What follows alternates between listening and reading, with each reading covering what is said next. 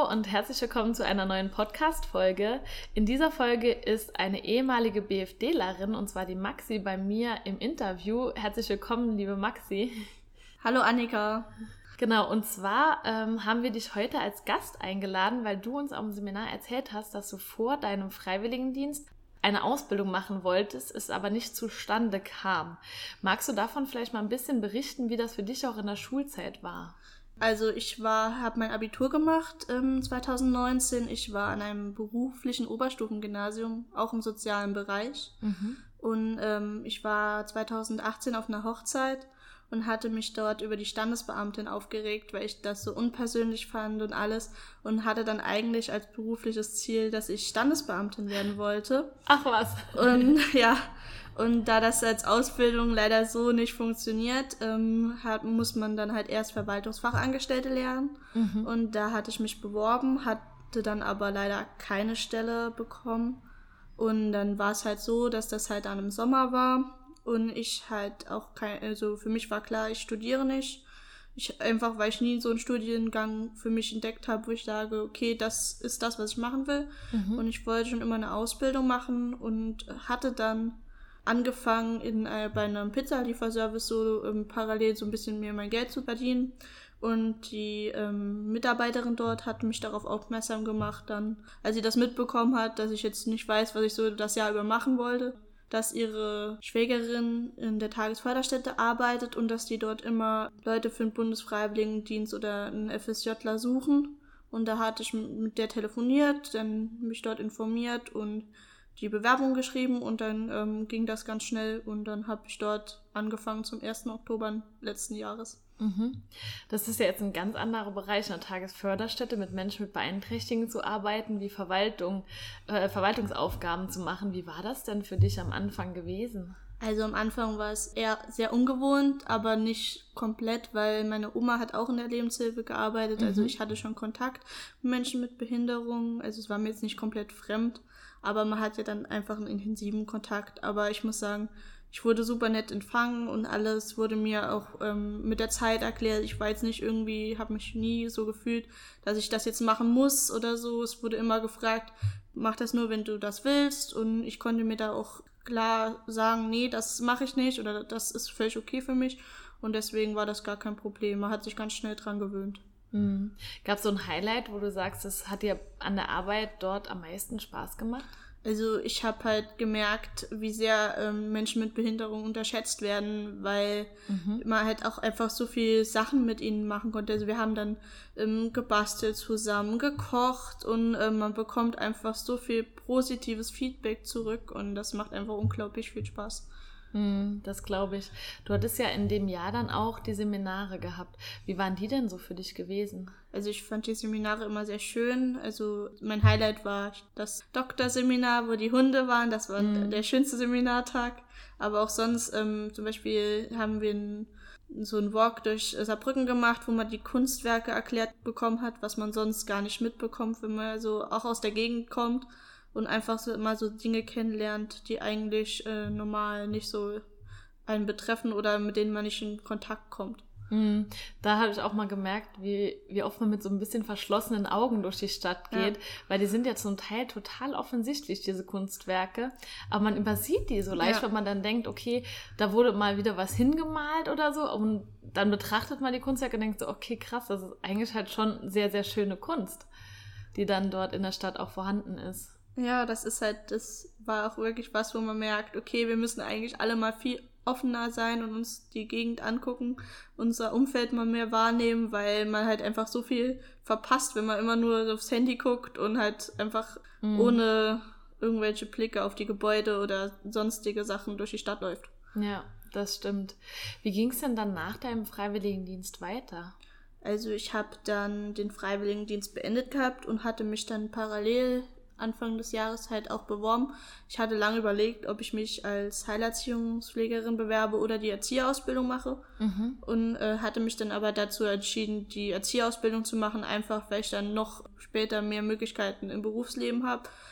Und hatte mich dann für den ähm, PIA-Erzieher beworben, quasi praxisintegriert, dass mehr Praxisstellen parallel noch sind und man halt nicht nur schulisch hat, die drei Jahre mhm. und dann das Anerkennungsjahr. Äh, habe da aber leider äh, keine Stelle bekommen und hat mich dann so, also die zwei Jahre schulisch gemacht, beziehungsweise das Vorpraktikum durfte ich überspringen. Aufgrund des Bundesfreiwilligendienstes habe ich dann anerkannt bekommen. Mhm und habe jetzt quasi zwei, Jahr zwei Jahre Schulunterricht mit äh, sieben Wochen Praktikum pro Schuljahr und dann das Anerkennungsjahr. Ach, sehr schön. Dann hast du sozusagen durch den Bundesfreiendienst ein Jahr von der Ausbildung gespart. Genau, genau. Also ähm, ja, mir wurde das einfach anerkannt als Praktikum und dann habe ich mir das eine Jahr Vorpraktikum, wo man dann halt parallel noch ein bisschen in die Schule geht, gespart. Mhm. Super.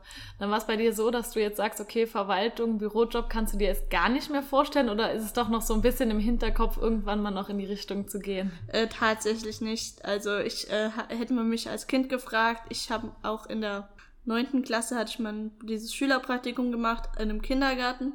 Und ähm, da habe ich halt, nee, Erzieherin, das ist gar nichts für mich, das macht mir keinen Spaß.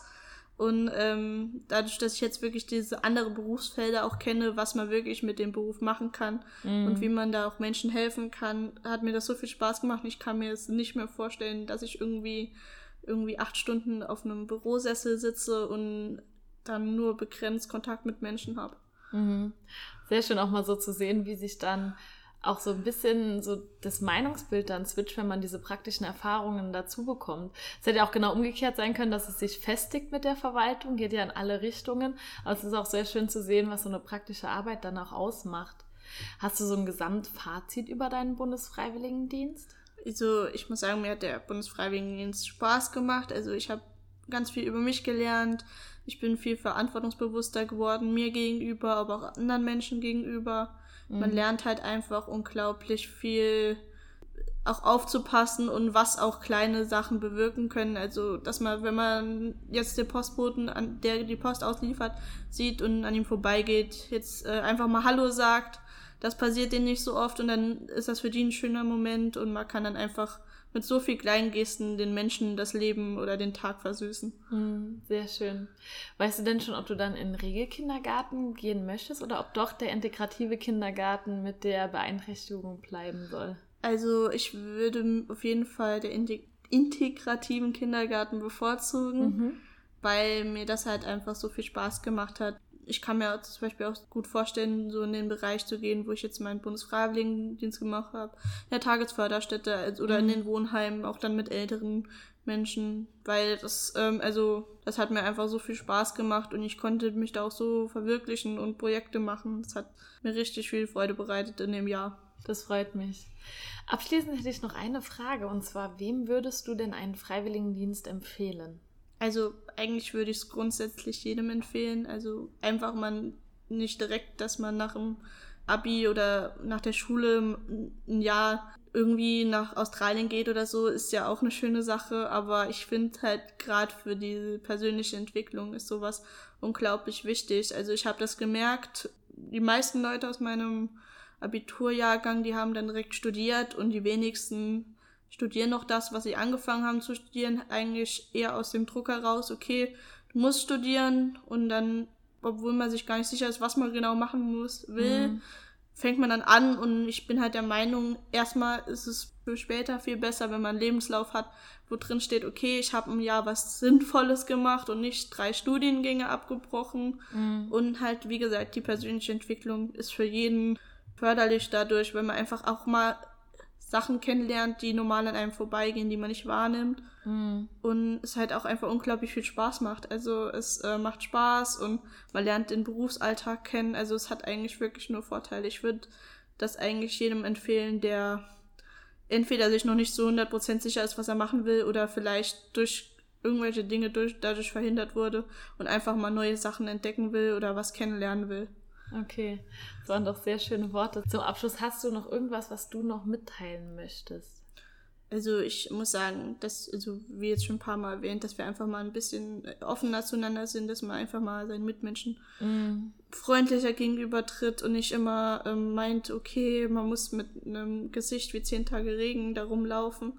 Weil einfach, wie gesagt, die kleinen Dinge, also ein Hallo an Postboten oder einen schönen Tag noch, Mhm. Oder der Kassiererin einfach mal ein ehrliches, ich wünsche Ihnen auch einen schönen Tag, anstatt, mm, mm, wenn man sein Wechselgeld entgegennimmt. Das ähm, wird, glaube ich, der ganzen Generation von uns ein bisschen mehr Freude am Leben nochmal zurückbringen. Mhm, einfach so ein bisschen die Wertschätzung genau. in kleinen Dinge im Leben. Die Wertschätzung, die halt so mittlerweile verloren geht in großen Teilen, weil man einfach andere Dinge für wichtig hält, anstatt einfach mal froh sein, freundlich sein und dankbar zu sein, was wir haben und was uns ermöglicht werden kann. Mm, das stimmt, ja.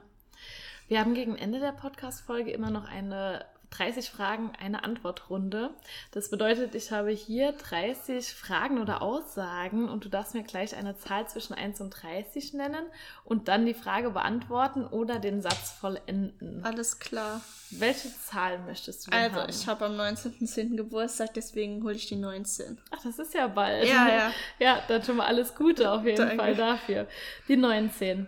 Was war das beste Konzert, das du je besucht hast? Äh, das war ähm, vor zwei Jahren Annemai Kandereit in Trier. Ich also es war ein super Live-Konzert. Ich hatte sie auch vorher schon mal in Saarbrücken gesehen mhm. und hatte halt auch Karten für dieses Jahr nach Köln, das Heimkonzert. Das wurde dann leider abgesagt, aber Annemai Kandereit live war wirklich das Beste, was ich mhm. bis jetzt gesehen habe.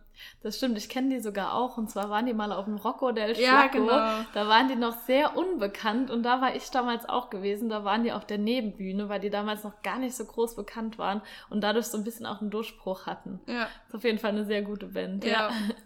Dann danke ich dir ganz herzlich, dass du hier zu Gast im Podcast warst und dass du auch so offen und ehrlich über deine Erfahrungen gesprochen hast und wünsche dir natürlich für deine Ausbildung weiterhin alles erdenklich Gute. Freue mich auch, wenn wir von dir ab und an was sehen und was hören. Für uns ist es immer schön zu sehen, was mit den freien Dienstleistenden nach dem Freiwilligendienst passiert und wie es weitergeht. Und ähm, ja, vielen Dank, dass du dabei warst. Ja, vielen Dank, dass ich dabei sein durfte. Sehr gerne. Und ähm, für alle, die jetzt zugehört haben, wir freuen uns natürlich, wenn ihr bei der nächsten Folge wieder mit dabei seid und wünschen euch schöne kommende zwei Wochen.